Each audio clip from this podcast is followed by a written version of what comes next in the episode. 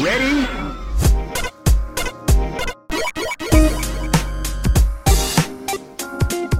Hello, and welcome to Rhythm and Pixels, a video game music podcast. This is episode World 22, uh, stage 7, 22 7. I forget Mario! sometimes. It's, al- it's already, yeah, it's already off the rails. And um, we're your hosts. My name is Rob Nichols. And I'm Pernell. And every week we listen to great video game music from all consoles and all generations. And we just pick All a- timelines, all universes, all hemispheres. all everywhere. And we pick a crazy topic and we try to find some excellent music to go with it. And, and last week's topic was probably one of the strangest topics that we've done. Although it's not out there as, as far as music is concerned or games are concerned. It was just unexpected. Yeah, unexpected from the guest as well. Um, for for them to you know call me up at one in the morning and say, "I got it, animal husbandry." We, there's plenty of games about animal husbandry. Let's just do it. Um, and that was a lot of fun. But then another email came through from another uh, friend of ours and, and, and the host of a podcast that I really enjoy listening to, which is uh, KVGM, The Last Wave.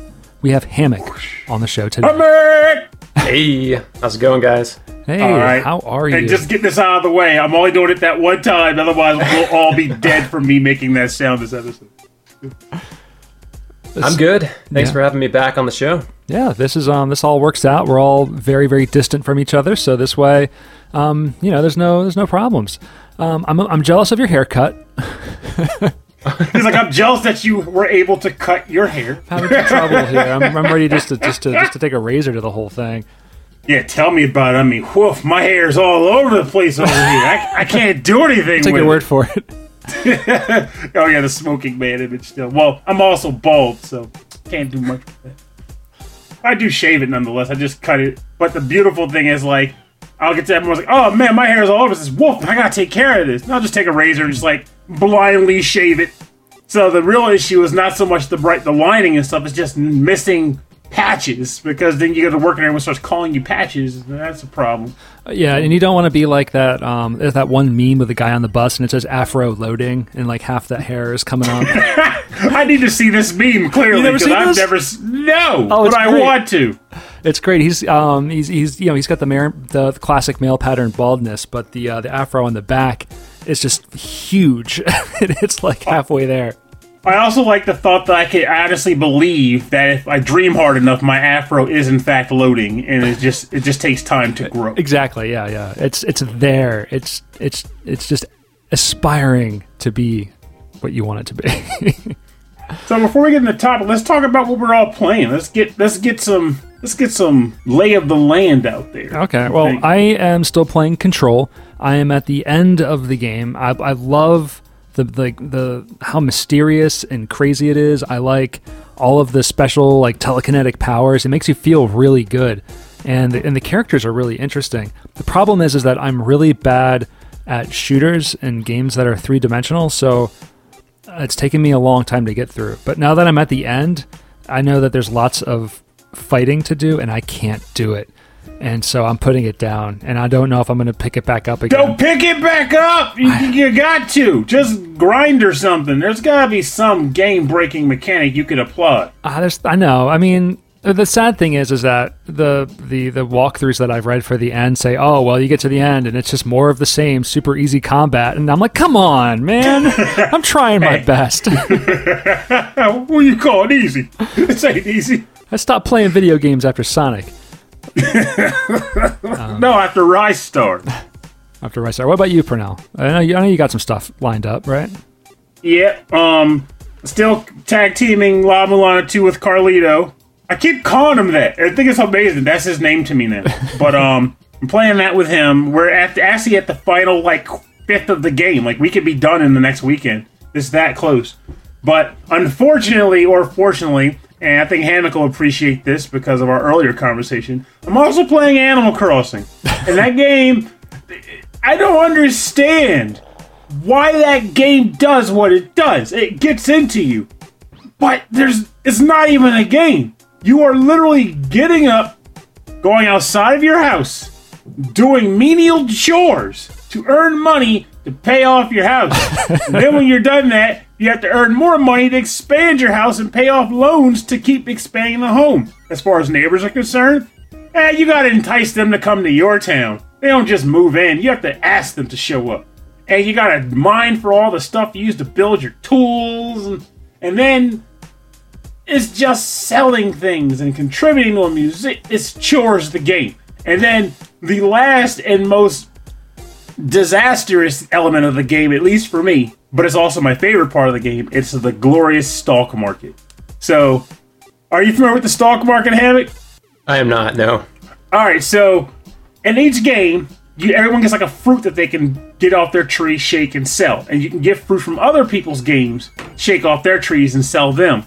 And they have different values depending on if you sell them in your town or someone else's. Those fruit never expire. You can hoard those till the cows come home, bury them, whatever. But then there's something called a turnip. Turnips can only be bought on Sunday morning between like 8 and noon. Tell me about the turnips, Pernell. Tell me. Now the now the turnips, they all started at a different price. Like you don't, they're not even a confirmed price when you buy them. They can be like seventy per or ninety per or whatever, and you just stack them up. And their sole purpose is to flip sometime during the week at the shop for either a profit or a loss. So twice a day the prices get updated, and you're just constantly checking to make sure you're not missing a huge boom in the stock market. You got to make that profit, but since the odds are not necessarily in your favor, that means you got to talk to your friends too. Ask your friends, hey man, what's the stock prices looking like in your tail? Can I come visit? Did you get a boom? Because I need to visit. Right before this episode, even. A friend of mine in Baltimore was like, hey man, my stock's up 400 per turnip. I was like, I gotta get in that town. Don't you got an episode like, it can wait? I So, Hammock, is, is, is, is this what's appealing to you? Is this why you're considering it? No. I mean, it, it sounds like too much like real life. You yes! off loans and going to work, and it's like uh, I don't know if I want to do that with my video game experience. That is literally the game. You decorate your house, but since your storage space is limited, you typically end up with clutter, homes. Um, you, I mean, you got to tend to the town because if you don't, weeds will pile up, and then you'll get a poor rating from the house owners association. Yes, there's a homeowners association in the game. Uh, it's it is literally chores the game, and yet the appeal is insane for people. Like anyone who ever asks me, is like, "Do you enjoy Animal Crossing?" I'm like, "No," but do you like playing it? I don't know how to answer that. Well, I because think, I, I think there's a lot of appeal to it now because we want more of that normalcy. And so, if this mm-hmm. is like normalcy, the game, then and also like hanging out with your friends, then that's that's like something we really need right now. I think what I genuinely wish an Animal Crossing would do, and I think would actually expand the multiplayer experience, is if you could buy games to play in game when people visit your town. Like specifically, you have to invite them to your town, and while they're there, you can play board games or card games or even like little cheap Nintendo games or something. But That would be just cool, an excuse like to ga- be in the game and- same town. You get together and do game and watch. You know, that'd be kind of neat. Yeah, like I I'd be like, all yeah. over that. Yeah, that'd be kind of cool. How about you, Hammock? Because I'm, I'm all jumping around talking all night. Uh, well, we've been my wife and I have been playing a lot of beat 'em ups because she found out about beat 'em ups uh, through Streets of Rage 2. So we've been playing a lot of Streets of Rage 2, a lot of Sengoku 3, and a lot of Windjammers. So Oh, cool. Yeah, yeah. Windjammers is hitting the fun. classics. Oh, it's a lot of fun. A lot of fun. So, yeah, just two player games that are fun and easy. Um, so that's kind of been my bread and butter lately. Uh, other than that, I, I was playing Bloodstained for a while, and I kind of hit a point where I haven't gone back to it. And I- Yes. I, want to, but I just haven't. So Was it a see. technical thing, or just kind of got tired of the of the role of the system, the the loop that you get into, or Uh, no, I mean, I I was having fun, and uh, I got to a boss that I was having really difficulty beating. So at that point, I just kind of put it on hold for a while and played some other things. I just haven't picked it back up again, but Yeah. I, I want to. I mean, it's pretty fun. No, I, I loved Castlevania Symphony of the Night, so you know that kind of fills some of that for me. But um, yeah, there there are some weird technical glitches and stuff that isn't so much fun. But yeah, we'll see. Maybe. well, I'll, how about you and Rob motivate each other to complete, accomplish, get over the hurdle of your respective games, and then see the end of them together. I'll do it. I mean, especially now that like I'm I'm not like spending time out doing other things, so might as well. I'm playing a lot more DDR now, though, but that's just because I have it in the basement, and I just do that anyway. But I'm actually going to be streaming that now. I'm, I have a I have everything set up downstairs, so be um, glad you have it, I'll man. Be announcing that. It's, it's it's a terrible time when you want to play Pump It Up, but you can't. So you might find yourself doing phantom steps, like you're just sitting around the house, like no. I've seen that. I've seen that on um, on Facebook. On there's a DDR group that I'm a part of, and there's people who are outside and they draw a, a like four squares in chalk oh, on God. the ground, and then they sit back on their uh, trash can as like a bar. it's really silly. Okay, I haven't gotten that bad yet. Thank yeah. heavens, but it's, it's coming. Uh, people are get wanting to get their arcade fix. Um, all right, so let's talk about the topic because Hammock, you said let's do like family sitcom or 1990s sitcom sounding, and we've run into some music like this before where it just sounds like it just it's straight out of like an opening to Family Ties or something crazy like that. and uh, but doing a whole episode about it is just a, a brilliant idea. Um, did you come across this on your own show? Just like this is going to be good, or or how'd that happen? Yeah, I mean, with my own show, I quite frequently come across these tracks that sound like openings to sitcoms, and, and there's kind of an in joke with the show about you know golf sitcoms or you know whatever the the game is baseball sitcoms that have these themes. And so i thought you know there's so much of it out there that'd be fun to just kind of put it together into a show and just focus on these you know cheesy but nostalgic uh, kind of tracks. That's a great idea. Like i want to um, come up with like a fake sitcom for every one of our songs today. Yeah. We don't have to like come up with character names. So i mean i'm sure pernell can come up with names off the top of his head but but some kind of like family unit going through a struggle, but everything's cool, and um, and a, and a lot of laugh tracks. It's just driving me nuts because I swear, like I've had the experience like this is totally an opening show, opening song or a song for this, but then when the topic was a topic, it all went flush. So it was almost like a reboot. Like okay, I gotta I gotta come up with these gems. They're out there. Where are they? And I was oh I was mining man. I'll tell, I'll tell you where I found a lot that was gold was uh, Cute ups, arcade Cute ups. Really? Um, yeah, yeah. And um, on the on the TG16 or the T, uh, the the PC Engine CD, a lot of stuff, a lot of Jap- Japan only stuff. I think we all kind of went in that direction anyway. Um, so let's start with some music.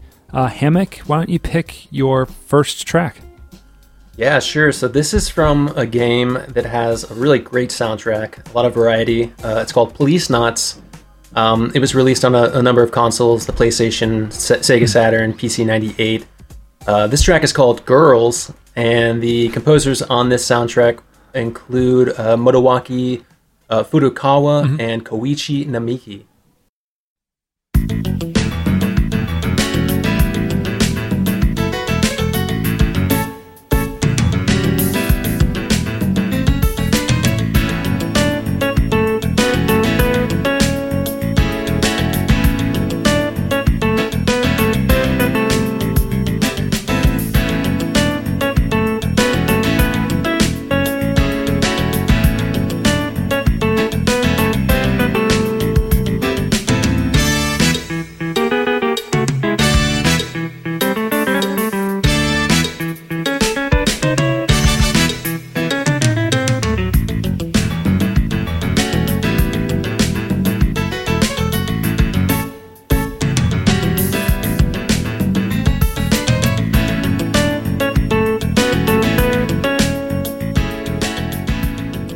You're listening to the track Girls from the game Policenauts that was released on the PlayStation, the Sega Saturn, PC 98, composed by Motoaki Furukawa and Koichi Namiki.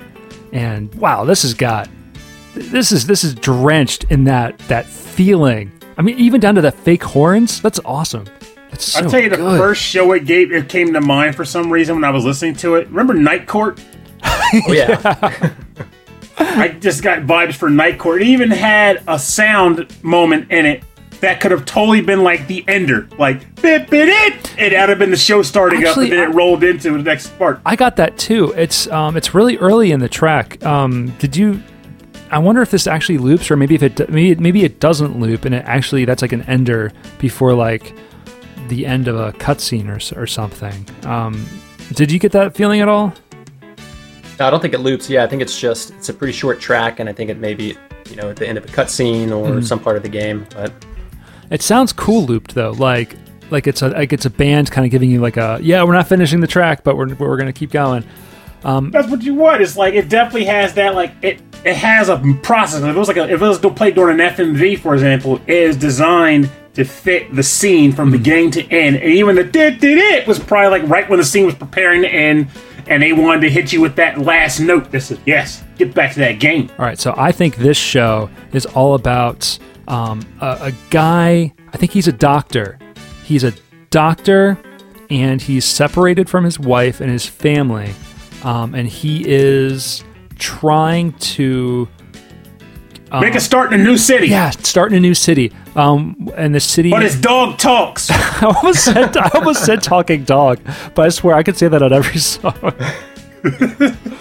So the it's a- talking it's a- dog. It's a it's a it's a doctor in a new city. Let's let's say that he is in Indiana, and um, and he's trying to get back with his family. Yeah, he's trying to be, he's trying to he's trying to be cool. He's trying to be like the cool the cool stepdad. Yeah, But he moved to a new city. How could he do both? and he's skyping them. Oh mercy! I see. He's Skyping his family. Come to Indiana. We've got fish. Oh. oh. I don't know. see- Maybe it's maybe it's the bass line that's giving me that feeling. I mean, because like you said, he got like a night court thing. I think that's the piano, huh? It, it definitely has a night court. He's saying. Like, Yeah. what do you think, Hammock? Any any any sitcom bubbling taking place over there? Yeah, I mean, when I first heard this track, you know, it definitely has that kind of late 80s, early 90s quirky attitude. So I kind of thought a little bit like Seinfeld, just a little bit like that. Um, but I mean, the game itself is already kind of a sitcom. I mean, it's basically Lethal Weapon in space. So there you go. The premise is right there. isn't isn't Policenauts? Is that was Policenauts an anime? Pernell, do you remember? No, I don't think it was an anime, but it definitely was in, Oh. uh, Japanese anime, at, at the Japanese anime style for like the, Yeah. for I the think I most get for it. the video and stuff in the game. I think I get it confused with like uh, Dirty Pair, like that old school like '90s. oh yeah, I remember Dirty Pair. That was good. There was a lot of like random like cop pairing shows in anime back then. Like I still love Tank Police the most of the Oh, bunch. that was. There was even a Tenchi Muyo um, spin-off. It was oh, was oh, it for? Kiyoshi and Mione, um, Mione and um, Kiyone and Mihoshi. I am never going to remember their names. I hardly Well- remember Tenchi Muyo. Um, but yeah, there, I remember there was a spin-off where like they were uh, there were cops in space. Um, this would work. Solving crime. Yeah, solving crime. And maybe their old friend Tenchi would come in and wish them luck. And they didn't have a talking dog, but they did have a rabbit slash cat that turned into a spaceship. I think it's called a cabbit. A cabbit. Yeah, wow, what a weird show. Um, okay, so Pernell, what's your first sitcom? Well, I was going through the paces, came across this track, and it, it's just perfect. I had to go with it. So, this is the Emperor's theme, his untransformed theme from the game Magical Drop F, and it's composed by Masaki Iwasaki, Tatsuya Koichi, and Hiroaki Yoshida. And it's so I love this for for a sitcom. Yeah, this is this one's good.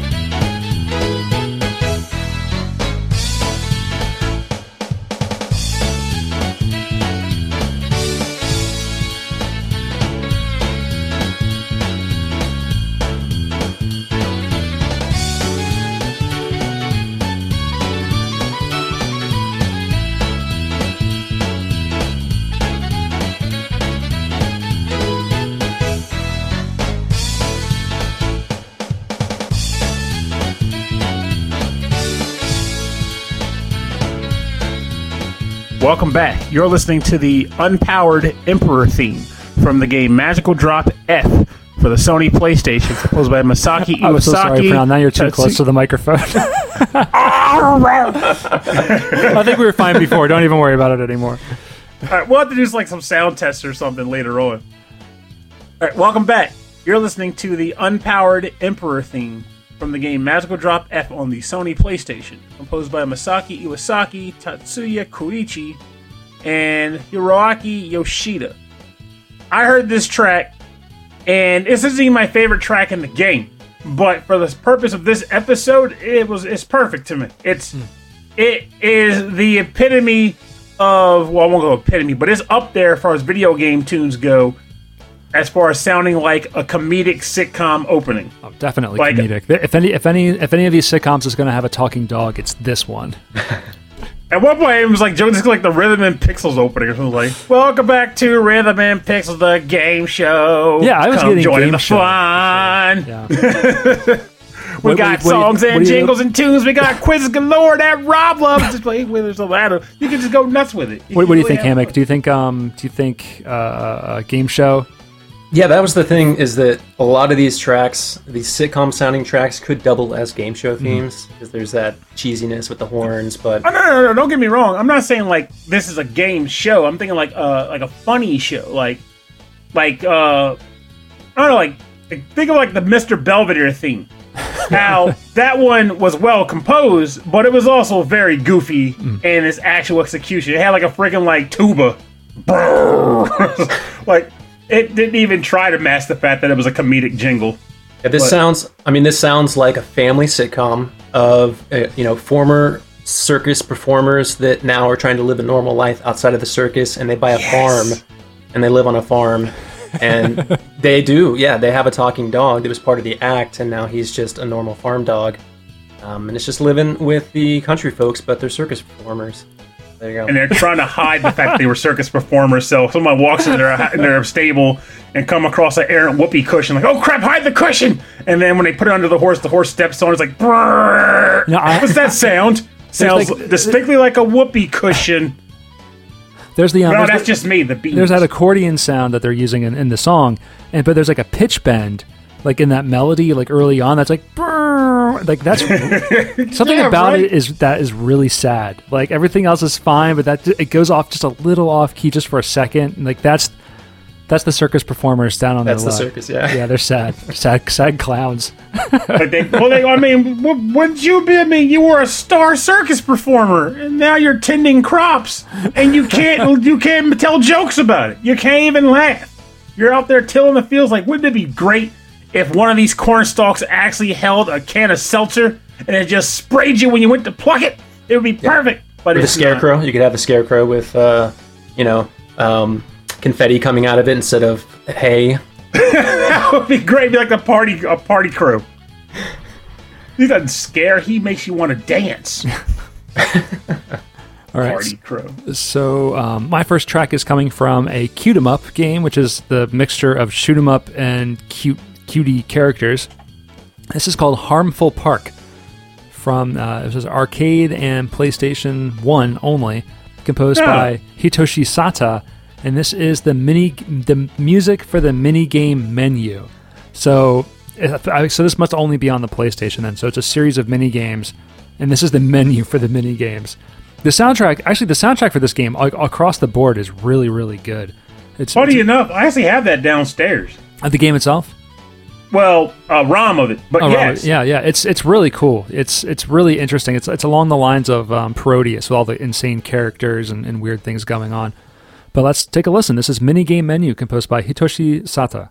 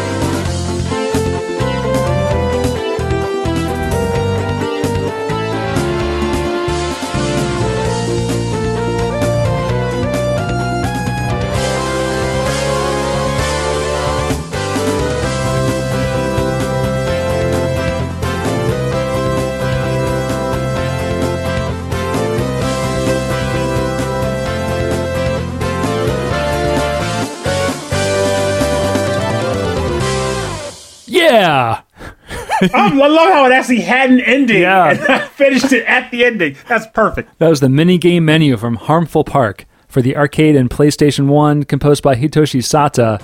And if you can't see a cast of characters scrolling by with their actor names and smiling at the camera and, you know, driving in their cars and going off to work, like that's that's what this song is. This this is everything. it was even ripe for like an actual jingle. Like the sto- the story was writing itself. Mm-hmm. Like it was a guy who had just lost his job, and he was walking down to the beach in a bit of a stupor, and he came across a woman who had amnesia who was wandering the beach, and he decided he wanted to help this person out. So, despite his own current inadequacies, he decided to help her find her way. She became they became friends. And the entire show is about him trying to help her remember her past, Ooh. but also realizing he's now in love with her. Oh wow. And his name is Jackson and her name is Jacqueline. It's called it's called Jackson and Jacqueline. and it's called Jack and Jack making it happen. oh god, in the big city. Oh my god. and, and- and there's a talking no, there's a talking uh not a dog, it's a talking seagull Oh, Seagull. Ah. Oh, okay. who perches on his windowsill sometime. And it's voiced by Danny DeVito. Oh that would that, no, that'd be some griminess right there. sweet, sweet grimy. Oh my gosh. There was I've um the so I've been watching a lot of old TV um on Hulu there's like this there's like this network or station that plays like old uh it plays um uh, Little House on the Prairie and stuff like that. And so I've been watching a lot of Columbo and uh and it's it, it's been on the air for so it was on the air for so so long that it, one you get to see Peter Falk age and age and age, but the um, the stories themselves they get grimmer and grimmer. So I guess as the as the years went on, they felt like they could make um, darker episodes, more violent episodes. Was And- Columbo also getting more and more embittered as the show went on? I was like, I'm getting real sick of this No, stuff. no, Every, I- I there's don't- always another murder.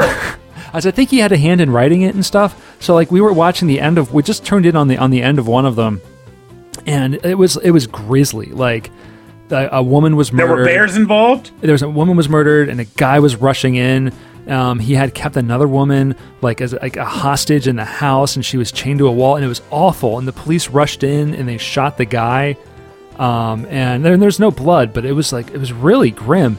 And then Peter Falk looks at the camera and like kind of shrugs. And then the music that played was like circus music. I swear it was like it was like it was like they couldn't think of um, like they didn't have any serious music for the end of the show, so they just played whatever they had, and it was it was so it made it even worse. It was already kind of unsettling, and then it was really unsettling. Peter Falk smiling, holding a gun in his hand, and then like circus music playing. we wanted him alive, not dead. What do you have to say for yourself, Columbo? yeah. now, uh, one more thing, one more thing I gotta ask is uh, uh who's got that slide whistle and the, and the kazoo? Who's got the kazoo? We can make a TV show. Speaking of like weird random TV show, did you hear that Saved by the Bell is actually coming back? right? I It's, don't know. it's coming back. Like It looks bad. It looks really bad. it really does, and I gotta tell you, I can't. I still have to watch it, despite how awful it looks. I have to watch at least an episode or two because the first thought I had when I heard about it was, "Good, more episodes of Zach Morris's trash can get written. That's great for me." um, and then the second thing was just that where they where would they take Zach Morris himself? Like, what would they Oh, do no, with no. that character? And I was like, I bet he's a politician. He's the governor of California. Or he's in jail. No, that's what they did. He, he's the that's what they wrote him as. He's the governor of California, and the show centers around his spoiled son. Oh God. Who looks just like him? Yeah, it's so creepy. I wonder But other people have timeout powers now. It's not just him. I don't understand. That's weird. It's very odd. It, Yeah, it messed with me though. no no timeouts on the podcast. You know, you can't, you can't stop saying Time timeout. Now the one thing about podcasts is um, Rob seems to think there's no such thing as a timeout, but I showed him when I just did it. But at the same time, I also want to keep the show moving. So time in. time it. All right, uh, hammock. So what's your next track? All right, so this is from the game Tetris with Card Captor Sakura, Eternal Heart. It's on the PlayStation. Uh, the composer is Takahiro Wakuta, and this is sound number five. All right. I hope it's Mambo. No, it is not. A little bit of Sakura in my life.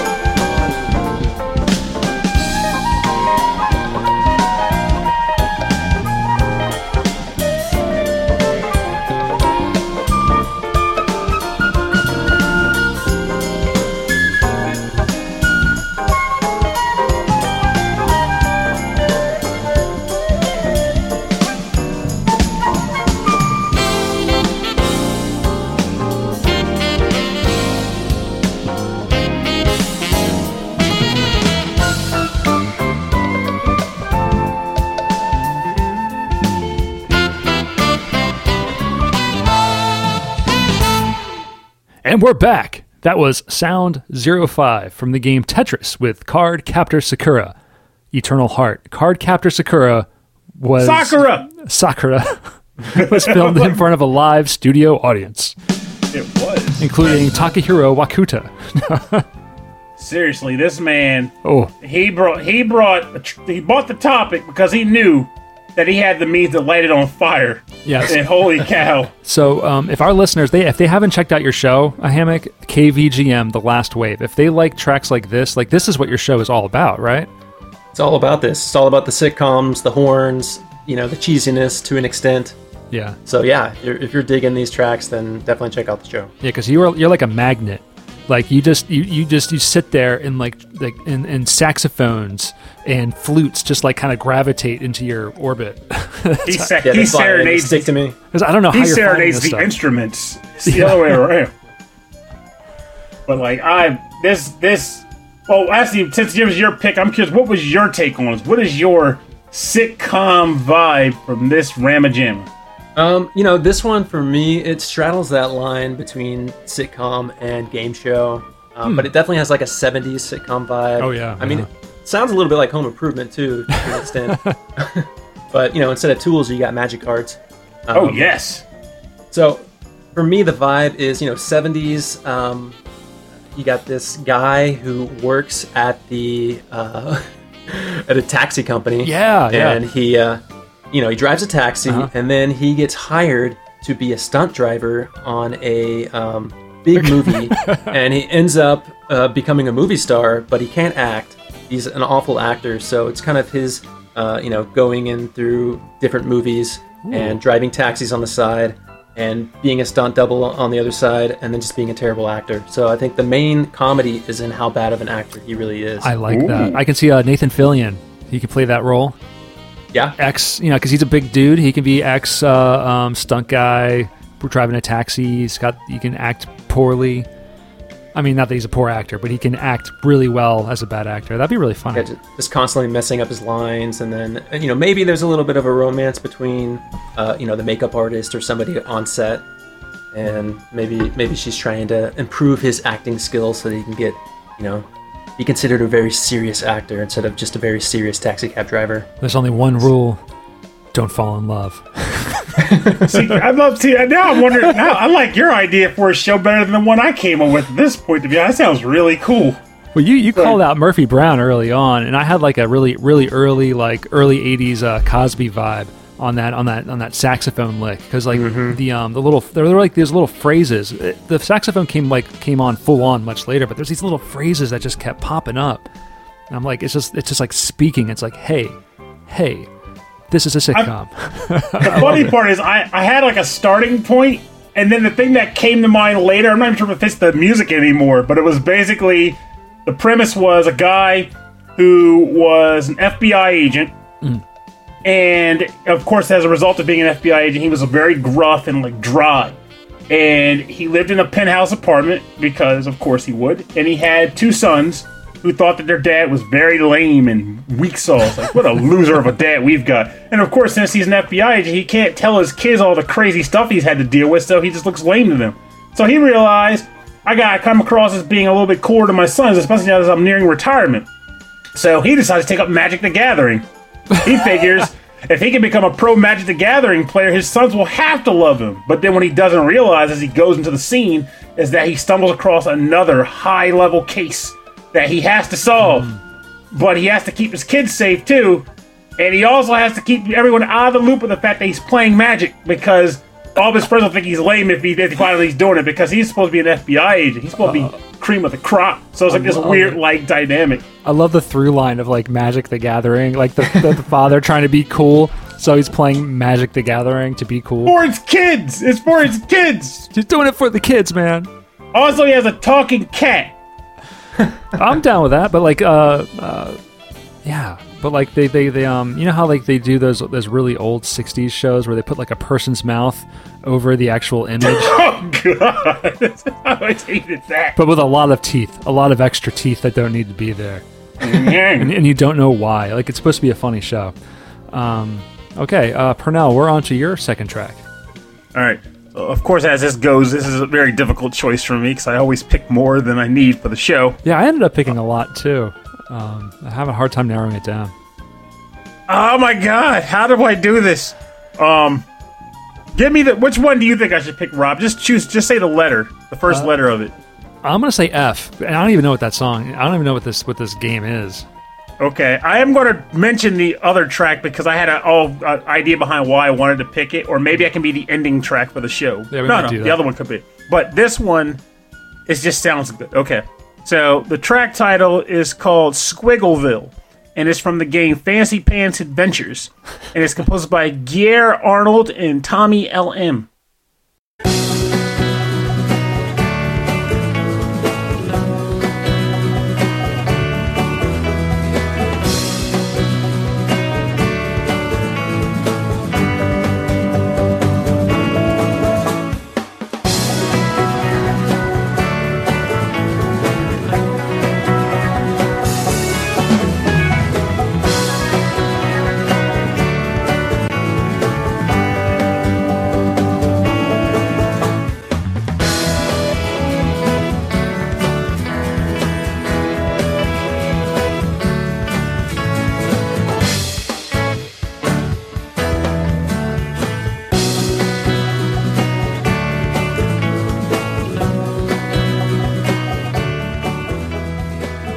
Welcome back. You're listening to Squiggleville from the game The Fancy Pants Adventures, composed by Gier Arnold and Tommy L. M. Now, this one, it's harder for me to pinpoint because this doesn't seem like the kind of track that would have lyrics on its opening. It would be the opening to a show, but the opening would be lyric free.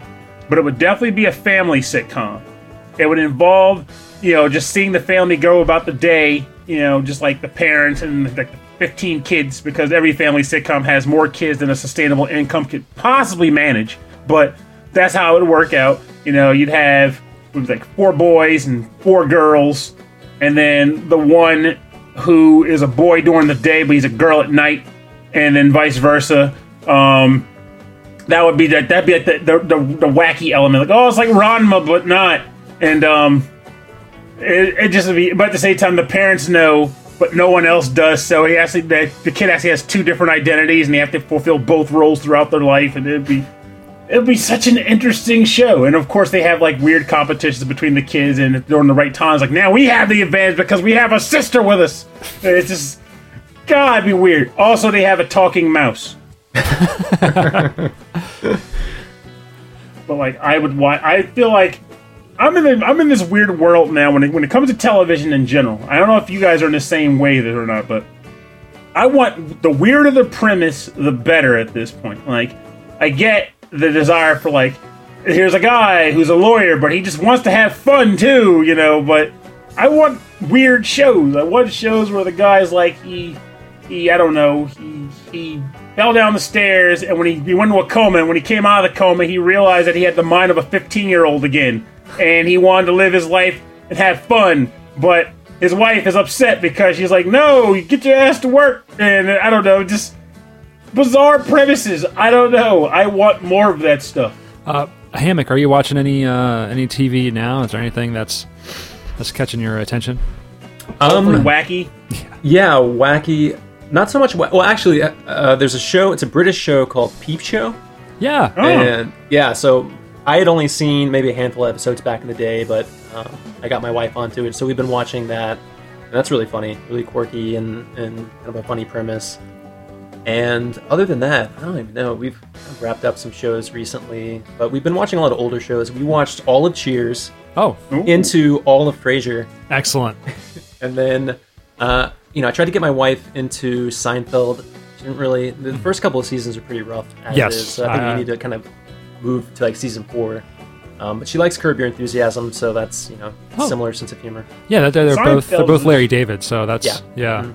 Seinfeld is a show that to this day I don't understand what the trigger was for me to like it because when, at first I didn't watch it because you know social social norms in my area were like you can't watch Seinfeld or whatever. But then eventually I started watching in syndication, and I, I just something about it clicked. I think it was just like the fact that situations that were normal were just exaggerated for the purpose of the show. and it helped that I came to quickly realize that none of the people on the show were good. Yeah. They're pretty. They're all pretty terrible. Yeah. Um, yeah. Have you uh, seen Always Sunny?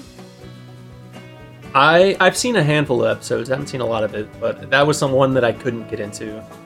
I can definitely understand it. It's a very heavy show in that regard. But I think the only reason I mentioned that was because I think that was the premise they were running on. To was like, hey, what if we take the Seinfeld mechanic, but then like ramp it up to like eleven or something, and see if we could pull it off.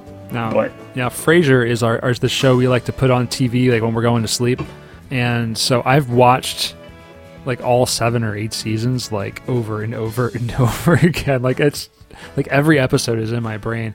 Um, what we're watching now is um, there's this like really it's not it's not funny until it's really stupid funny, but most of the time the jokes are just really silly. It's called Indebted, and it's this this young family, and they have this um their parents move in with them, but the parents are Fran Drescher and uh, Steven Weber from Wings, and they're hey, just- Fran Drescher has a new show. yeah, yeah. She plays the, this couple's parents, and like they're they're the standouts. They're so funny. Like all the other characters, all the other actors, they're fine. They're okay. But Fran Drescher and Steven Weber, they are hilarious. Like they just they're they're totally in in these characters. It's really funny. Um, Might look into this darn show too. Then Def, it's definitely sitcom like classic American, like family sitcom But then they start every once in a while they start cracking these weird jokes, and you're like, can they get away with that? And they start to curse every once in a while, and you're like, wow, it's it's odd. sitcoms have changed. Yeah, they've changed, but it's still goofy. It's still real goofy. So um, There's like a Melissa Joan Hart show that I'm trying to finally get my butt off to start. Um, like Melissa, it's called like Melissa and Joey or something like that. You know, one of those two names.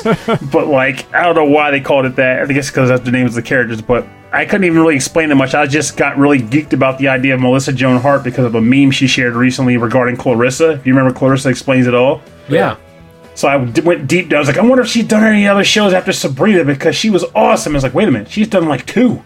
So now I'm watching every. I'm like trying to find like the Melissa Joan Hart files, like just watch all of her old shows. Or that sounds like a cool uh, police procedural. The Melissa Joan Hart files. she becomes a crime solver. Yeah, But she- yeah. but like she writes, she writes crime novels, and then she also, also want to solves the crimes. Yeah, I also want this to be a world where she did play Clarissa and people know her as that, so she kind of embodies the role a little bit Oh, as she's cool. also Melissa Joan Hart. That This- would be this- great. The music, the music, this fancy pants music actually fits with that idea really well. I feel. the Melissa Joan Hart Yeah. files. All right, so my would- next track comes from a game called Mado Monogatari. And Pernell, you might be interested in this because it is a first person dungeon crawler RPG by the Compile uh, group. The Com- Ooh. And the characters from this game were spun off into a game you might know called Puyo Puyo? Puyo. Yeah.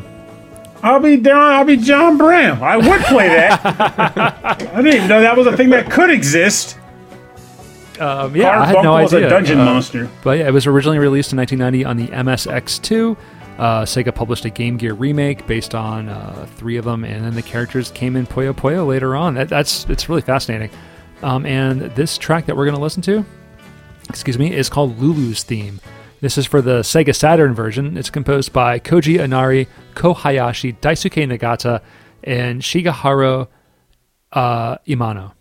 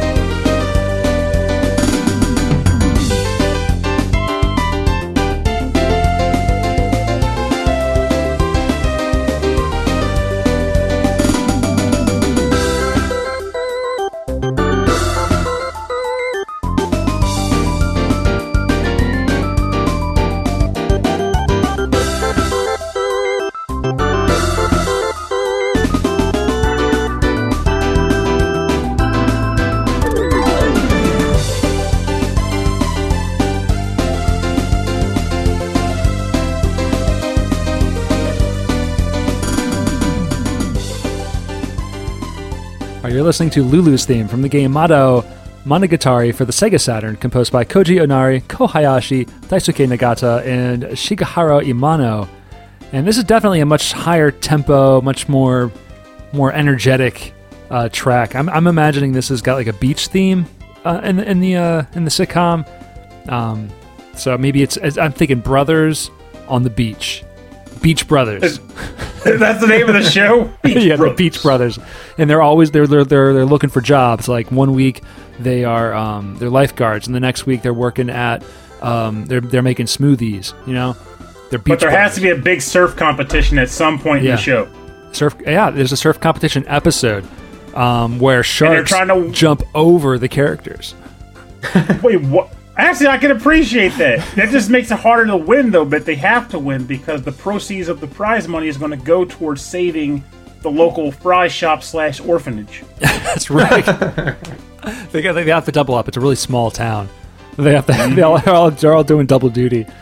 Um, but yeah, the uh, first of all, I love the, the, the I don't know if it's a cowbell or a or um, I don't know a dinner bell that's like in the middle, and then the uh, that a piano drag at the very end that like resolves the loop is just it's clever that they they do that because it just sounds like that the song is just going to go on forever. Um, Oh, I forgot. There's also a talking hermit crab. they keep him in like a jar. He just hangs out with them like, oh no, guys, this smoothie business of yours isn't such a great idea. Oh, shut up, Hermie. Who's the voice of Who's the voice of Hermie, the hermit crab? John Lovett. Jon Lovitz. It's just perfect. Just, Oh, that just would be picture perfect, him as yes. a hermit crab, Jon Lovitz is the hermit crab. That'd be really good. Um, not Bobcat Goldthwait. He'd be a terrible casting. No, no, definitely not. Definitely not. Um, yeah, so I don't I don't know much about this game game this game at all, but I knew that I had to look at for I had to look at the Sega Saturn. Like that was the era of music that I wanted to look for. That kind of like early Red Book audio. I knew was going to be something interesting was going to happen. And definitely, there's so many games on the Sega Saturn that never came out to the states or came out um, with the Western audience. There's Which so is many. unfortunate. Yeah, the system just kind of got cheapened, or you got cheated because initially I think the price point didn't make it a hot seller in the states, Hmm. and then the PlayStation competition didn't make it much better. And then we hit that point where it was like they were just kind of struggling to hold on. But in Japan, the Saturn was doing great, which is why there's still a ton of games getting dropped over there. Yeah.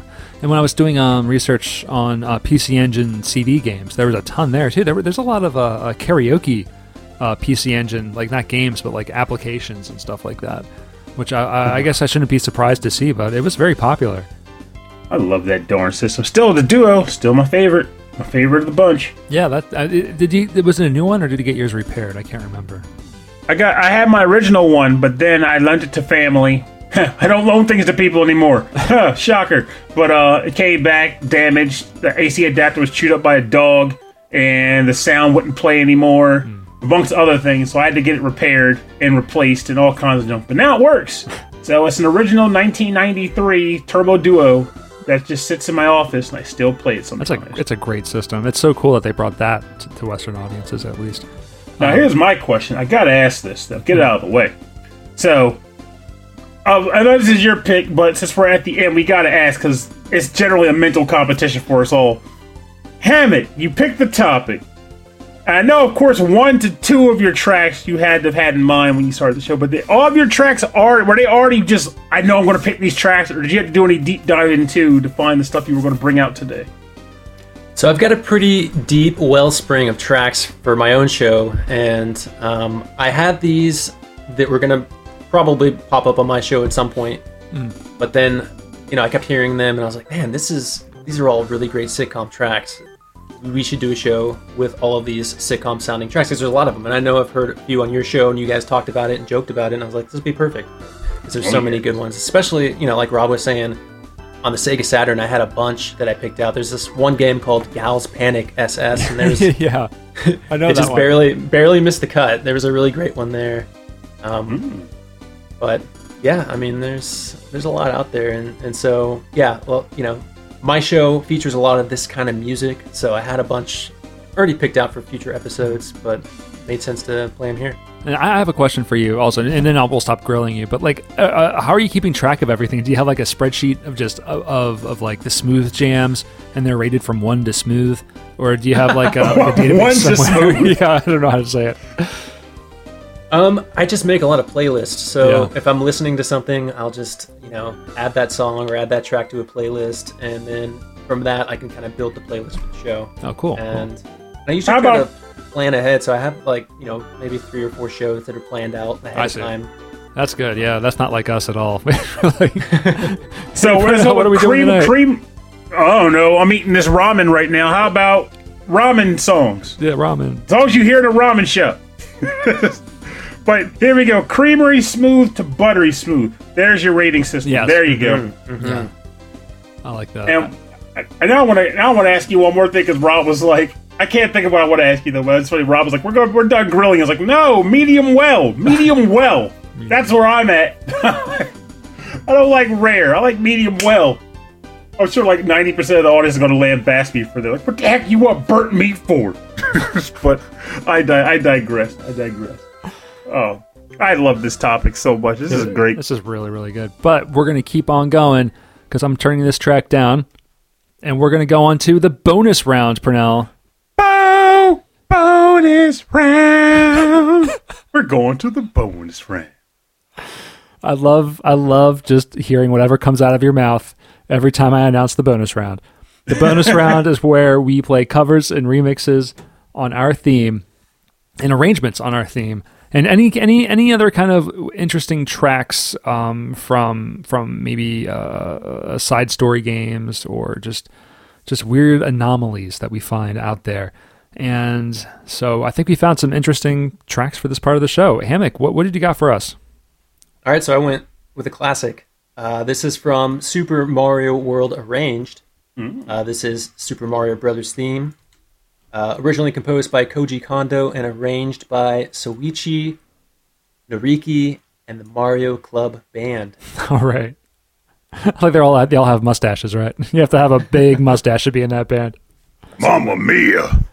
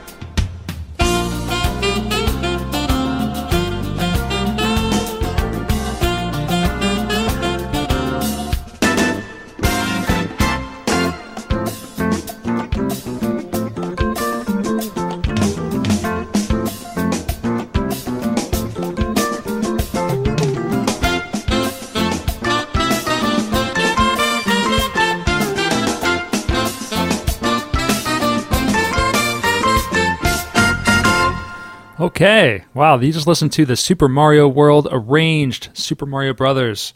That was composed by Koji Kondo and arranged by Soichi Noriki and the Mario Club Band. And that was brought to us by our friend Hammock from KVGM The Last Wave. Wow. Oh my god. I I was bopping and stopping over here. that took us on a My journey, silhouette- man. Oh, My yeah. silhouette was moving. You could tell. Um, was there is, there is there more out there from the uh, from this uh, the, the was it the Mario Mario band, the Mario Club band? Do you know of? Um, I don't know. I, I know that this album, this Super Mario World Arranged, is very good. There's a lot of really good tracks on that. Um, very smooth, um, some really funky stuff. But I don't know. I don't know about the Mario Club band, where they're at now, what they're doing. I do know I'm going to have to find the rest of this album because holy cow, I was hearing like some, I was hearing some stuff that I would typically gravitate towards without question. This is, this was, this was fire. Yeah, the Mario Club band. Um, they were living with uh, Soichi Noriki, and then he wanted to go solo, and the band broke up, and then they all started a restaurant together, and that's this sitcom. Nice. He's the drummer in the back. He's banging on the pots and pans. Like. I think I think the real missed opportunity was a sitcom with Bob Hoskins and John Leguizamo as Mario and Luigi. Oh, just them as plumbers. You know, you don't even need the mushrooms and the dinosaurs. Just those two hamming it up while trying to run a failing plumbing company. And then That- you know Mario becomes an alcoholic for a little while. That's part of the one of the little story arcs. And we just got to be like, come on, man, let's go into this uh this pipe and see what happens. That's a lady shows up. A lady shows up who's convinced she's like a true princess, but in reality, she's just very delusional. Uh, you know what though, with Bob Hoskins and John Leguizamo, that'd be kind of bizarre and funny. Like I would, I would watch it. I would watch that too. I feel like the thing that people do take away from enjoying about that old movie was their their acting as the brothers. Honestly, Hmm. so there you go. I think I would watch it. Yeah, I I, mean, there's watch it. there's Oh, nothing wrong with that movie. Honestly, I mean, I can't think of anything wrong with that movie. yeah, let, let's, let's not go down that rabbit hole. This will be a whole other episode topic. All right, Pernell, what's your bonus round track? Well, I'll be fl- I'll be straight up blunt. I could not come up with a cover. My brain was not having it, and I tried. Oh man, did I try! Though I will admit, there's a small part of me that was delayed because of turnips. But ultimately, at the core, I just had challenges. So I decided to go with a normal track that I still think is a great ender, and it would be a good like episode, like, not even an episode, but like an actual series finale closer for a sitcom. And that comes from the game Ys Book Two and it is one of my old old favorites. What the heck was it called? I sent it to you, Rob. It Stay I with. It's, it's, called "Stay with Me Forever." Thank you, because I never knew what the heck the dang track was called. I just knew it was like dee, the sound. So the original composer was apparently Mieko Ishikawa, but it was then com- rearranged and composed by not composed but arranged by Ryo Yonemitsu, as he did for pretty much all of these one yeah. and two on the Turbo Duo. This is a Falcom Sound Team joint, is what it is. Mm-hmm. All right, let's listen.「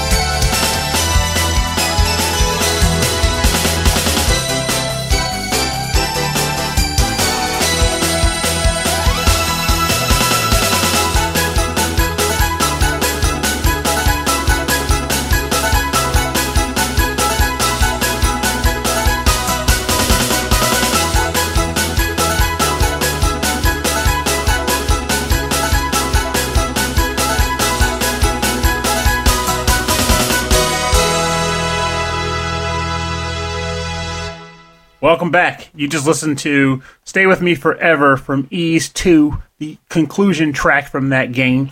Composed originally by Mieko Ishikawa and arranged by Ryo Yonemitsu. And I felt like that would be a very perfect series finale track. You know the types I'm talking about when it's not it doesn't just play at the end of the episode, it plays through the last like five minutes of the episode when they're all wrapping up the character arcs. Yeah, yeah. You yeah. know? And I was saying how like the arc would be something equivalent to you know, the guy going to like basically the guy getting the big promotion when they, everything seemed like they were going to everything was going to be lost. Their house was about to be foreclosed on, and he was banking on one final job opportunity he was hoping to get. It comes through, but he has to move to California to take it. But his son doesn't want to go to California. He wants to stay in his local hometown of like Ishikawa, Indiana, because he wants to. he likes to see like the small town quiet life, and he wants to go to school there, but he doesn't know what to do. But it turns out fate was in his favor because he was accepted to the local university, Ishikawa U, and uh, he was able to go there with dorm me. privileges. So he has to move out of state, and he marries his high school sweetheart, and he has a talking ferret. It's perfect. so the whole we have to track- call that back on on future episodes. Ishikawa, Indiana. what, what, what are you what are you majoring at Ishikawa University? Uh, you know, sociology or psychology. something, you know, typical stuff. But like, yeah, I just I like the idea of trying to come up with like sitcoms in general. Like, it's one thing to actually sit and write like episode lines and stuff. That's harder, though. I will admit I can't come up with episode like plot lines. Not necessarily write the whole thing out, but to just be able to say, "Here's a sitcom idea. I got one for you. It's a Martian." but he wants to be human so badly, so he decides he wants to go to Earth and cosplay as an Earthling. But by mistake, his Earthling family and him get transported to his home planet. So now he has to cosplay as a human while also making his entire planet Wait. cosplay as humans to fool the humans into thinking that they're actually still on Earth. what was that? What was that? That old that old '90s cartoon with the alien, and he was like an eco um, Widget. widget. Widget the World Watcher. Oh my god, Way past cool. that was a weird show, man. I, I don't know why that made me think of Widget. The Widget was not trying to be human in any way. No, he wasn't. He was trying to be everything but himself. he was a freaking whale, a dolphin, a right, yeah, yeah. sprocket. He could be anything he wanted to be. And he spoke with really bad 90s jargon or 90s slang.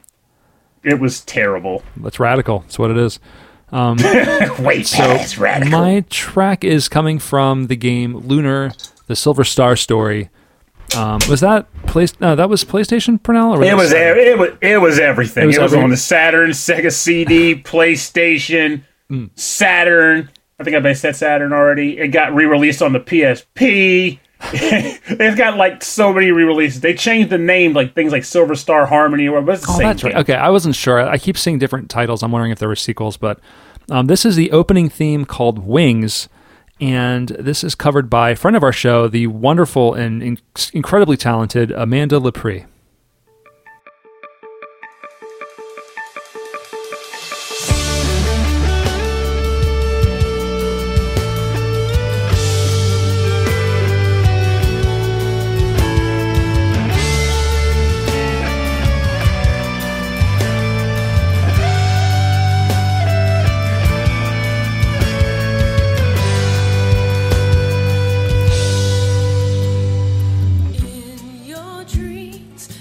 magical thoughts.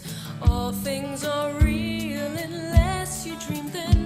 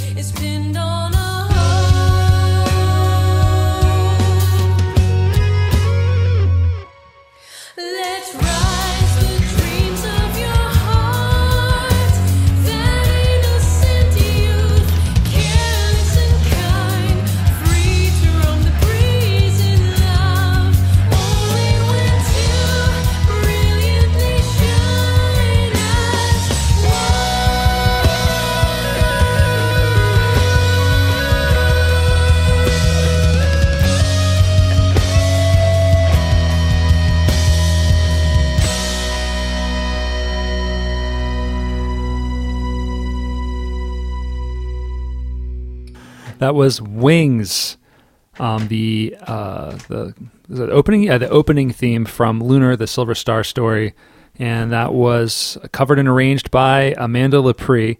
And uh, to me, that felt like the ending of a of a sitcom. You know, it was like the ending track of a sitcom, and um, just fit really fit really perfectly uh, with me. And of course, you know, there's a bit of like a little guitar shredding at the end because that's what she's going to do. Um, it's pretty great. So, what do you think? I think it's cool. It kind of has you know like that California Dreams vibe. Yeah, yeah. So it could be like you know a high school situational comedy, and this is like the big graduation, and they're all Ah. hugging each other, and they're like, "Oh yeah, see you later," and then they show up, you know, for the college years. Um, They all end up in the same college, in the same dorm. Oh, I like that. I like that a lot. Um, so this this is um, I, I think she released this one three or four years ago, and um, most recently she has a lot of original music that's coming out. But she also did um, a collaboration with the Megas and on their on their Belmont's mixtape, and she did a track with them called Vampire Killer, which is I think one of the coolest like Castlevania covers I've, I've, I've ever heard. So so definitely check that out. So if you go to rhythmandpixels.com, we're going to have links to all of these artists, like Bandcamps and SoundClouds and um, Spotify links, everywhere you can go and buy the music and support all of these amazing artists.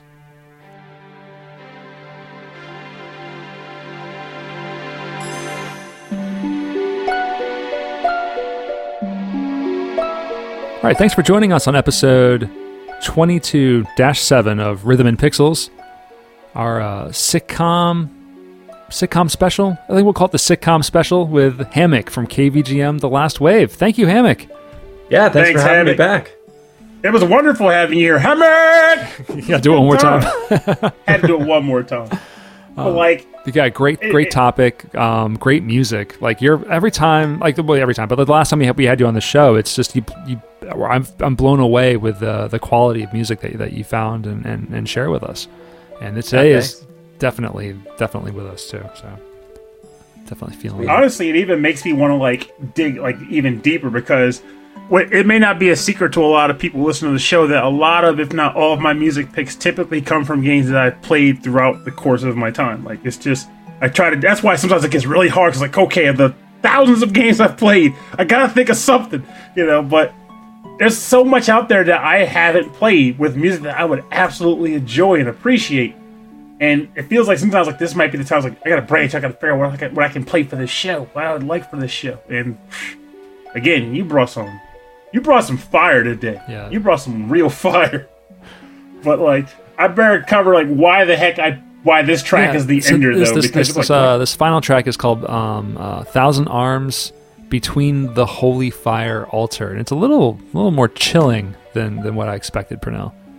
Well, I'll flat out say that it may not be one to one what I was going for, but it was the closest I could think of. And I'm sure if anybody comes up with anything that comes to mind for them when I describe this, let me know.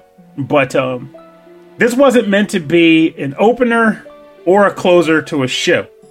You remember back mostly in late 80s, early 90s sitcoms, they would always have these plot lines for episodes where the kids of the family would end up doing something really ridiculous or outlandish sometimes. Like one of my favorites was always the kid being I think it was Full House where the kid was like being told they couldn't drive the family car. But the kid was like, No, I want to drive the car, so they accidentally drove the car into the actual house. They just smashed into the house. And uh, of course hijinks and so they gotta hide the damage or whatever.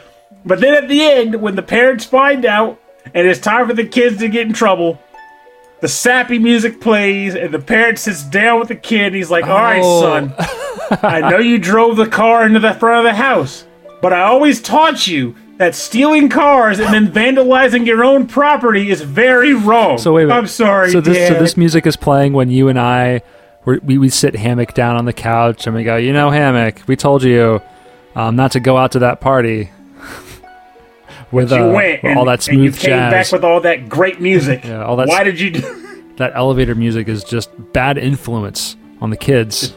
It's the devil's candy. I hope you've Devil's learned. candy. Hope you've learned your lesson. Yeah, I have. I just wanted to borrow the car, Dad. No, It's okay. Remember, we love you. we love And- you, and we want you to stay home and play violent video games with your family. But that's how they always were. Like, no matter how bad the thing was that the kid did, it was never. I think I always reference the Cosby Show episode when the kid went to Wilmington and got in trouble. That's like one of the only times I've ever seen the parent legitimately snap, like, "What the heck were you doing?" But every other time, it's like, "We we know you lied and stole money from the dresser and took a bus." Across the country to go to a concert that you wanted to see, only to get locked up by the Mm-hmm. police and have us have to fly across country to bail you out and then bring you back home. But you have to remember, we love you and we don't want you to get hurt. That's why we do it because we care. It's like what? As a kid, No, it's- like hearing Wilmington, Delaware, I mean, we're from Wilmington, being like, "Oh, that's so cool," but like now as adults, like it makes sense. Like you have to drive through our town if, if you're going go from like New fun. York or Philadelphia to anywhere else. Um, but they she wanted to have big fun, big fun. Big fun. This is- Oh man, well this is this is great. Um, I think we need to have a follow up episode at some point, Hammock, with um, with like the, the detective show music or something like that. I think I Yeah. think I think there's some I think there's some gold to be mined. Oh yeah, buddy cop. and now that I know that it's coming, I can I can prepare for this one. This oh, it's gonna oh, it's gonna be Bernie baby. Totally. Um, could you tell our listeners a little bit more about your show and, and if there's anything else you wanted to plug or talk about? Um, now now's a great time. Cool. Yeah. Uh, so my show is KVGM: The Last Wave. Uh, it comes out every Sunday. Uh, just a 30-minute, bite-sized fun of smooth video game jams from all consoles, all generations. Um, so yeah, if you like these chill, sitcom-y sounding tracks, we got a lot of those. Um, a lot of saxophone on the beach, and uh, Sex a lot on the of phone. a lot of mahjong games and golf games. So you know, the go-tos for smooth video game soundtracks. But Totally. yeah, you can check out the website kvgmradio.blogspot.com for more information, uh, past episodes, and track listings. Great. That's awesome. And um, if you'd like to get in contact with our show, you can uh, send us an email. That's the best way to do it. Rhythm and Pixels at hotmail.com. Um, and if you would like more information about our show and a full track listing from uh, for all of our episodes and access to all of our episodes, check out the website. Rhythm and Pixels. Rhythmandpixels.com. Um, go to uh, youtube.com slash rhythm and pixels. Uh, we have uh, all, all of our episodes are posted there as well, and we have a 24 7 uh, uh, stream of just radio station of 8 bit and 16 bit classics and deep cuts. It, it was offline for a few days. I didn't realize it was off. And then I swapped the computer out that's sitting in the closet. And so now it's got some new visuals, but it's back online. Um, you can get those links on the website. Um, I have some things I need to fix onto it, so just to make it look a little slicker than where it is right now. But I'm happy with it. It's fine. Don't spill oil on it, man. That's going to damage it. Uh, I mean, it's an old laptop. I'm just, I'm always worried it's just gonna melt or something. But it's, it's in the closet. It's fine. It's got plenty of air. I, I'm not gonna, I'm just not gonna worry about it. I got enough to worry about. It's, it'll be fine. um, I mean, my server. I mean, my whole um, thing. It's special. Anyway. Uh, um, yeah, so and, and if um, you'd like to uh, check us out on Facebook and Instagram and Twitter, it's Rhythm and Pixels, all one word. And if you'd like to support the show, you know, just tell people about it. You know, talk about it on wherever you're at, um, at home. Um, tell your family when you're talking to your family. Tell them about the show. Um, get your kids listening. You know, get your kids listening to video game music from the '90s. I think it's important. I think it's important education. Um, I think it's good. Uh, it's it's a nutritional value um, is, what's there for you. So check that out. Filled with vitamin awesome. Yes, uh, but you can also support us in other ways. You can go to patreon.com slash rhythm and pixels. There you get access to a monthly live stream of us recording the episode. Um, and our next live stream is going to be next Thursday, which is April the 30th at 7.30 p.m. Eastern. And our topic is positive jams. So if you have any suggestions for music tracks, you can um, send them to our email address or Facebook or you know wherever you can find us wherever you see our name just just, you just scream at your computer and we'll listen to you Wherever fine podcasts are sold. exactly and um, you also get access to prequel episodes. It's just me turning the microphone on before anyone knows about it. And then um, and then you get little 10 minute bite-sized chunks before every episode. It's usually us just chatting about you know life or anime or anime life. Um, and we also like to thank every single one of you at the end of every episode. Um, start with that Nick Walker, Mike Myers, and we have a brand new Patreon member, Taco. Thank you, Taco. Taco, taco, taco, taco, taco, yay! Taco was actually the one who emailed me to let me know that the stream was offline. So thank you very much, Taco. Uh, also, I'd like to thank Harold Howard, Dave Taylor, Reinhard Zelkova, Andreas Merlberg, Dan Lafton, Phantom Jest. Hey, hey, he's going to kill Miller. you. Oh no, no, it's fine.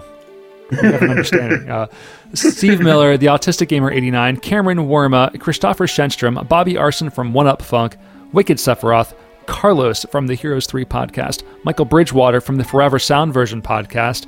Um, you can also check out his uh, Twitch page, which is uh, Mibri64, M I B R I 64. And most nights he's actually demo. He's he's showing off um, uh, demos from the demo scene for the C64. It's really cool. Uh, thank Brian Pitt, Buttsbow. I want to thank Hammock. Hammock! I have to. Yeah, have to. from KVGM, The Last Wave, and Johan Perez, Bruce Irons of the Mad Gear Band, Ed Wilson, the Prime VGM Minister of the VG Embassy podcast, Alexander Proudfoot, Davy Cakes, Das Dude, The Last Weekend, Bedroth of the VGM Very Good Music podcast, Kitsarito, Solus Sanctuary, Mix Six Master, Damian Beckles, Joe Vasallo, OK Impala, Chris Murray, Chris Steenerson, Alex the Messenger, Messenger, host of The Messenger Presents, a VGM podcast, and David Smith. So thank you all very much for your continued support of the show. It's it's great seeing your names every week. Honestly, it's it's really cool that you've stuck with us for this long on this crazy ride called life, and we'll see you we'll see you next week, everybody. Same rhythm times, same rhythmic time, same pixelated channel. It's like um, it's like we put every every single one of you, all of you, down on the couch to talk to you about the thing that you did that we we disapproved of, but we still love you. We still love all of you. We're your family, and we love you. it's all family. Um, so anyway, thank you all very much for being uh, a part of our show. It, it makes it makes uh, it makes us feel really good, and we really need that. Um, so my name is Rob Nichols, And I'm Pernell. and thanks again to Hammock from KVGM. Thank you, Hammock. Thank you. All right, we'll Thanks see for you. hanging out with us. Yeah, we'll see you next week. Thank you. And remember, one of the cooler things about being on or watching sitcoms is coming across that really awesome main character, preferably awesome main character, and realizing that man, wouldn't it be awesome to be like that guy? He just kind of runs this whole show. He's such a great positive influence in the, force in this world. And of course, even though we don't, we're all not necessarily on a sitcom. We are technically kind of the main characters of our own lives, respectively. So it makes the most sense to be your best self. Be a good person in general. Be the person that you would expect other people watching your sitcom to want to love and admire. And one prime thing worth mentioning in recent events that's worth mentioning in regards to that, to be a quality person, xenophobia sucks. Don't engage it. Be kind to everybody as people, not as collectives. It's just not kosher. Just be good to people. Don't be a jerk. We got enough to worry about right now. Don't add to someone else's souffle, salad, taco. You know, basically, don't be a jerk. And everybody can live happily ish ever after.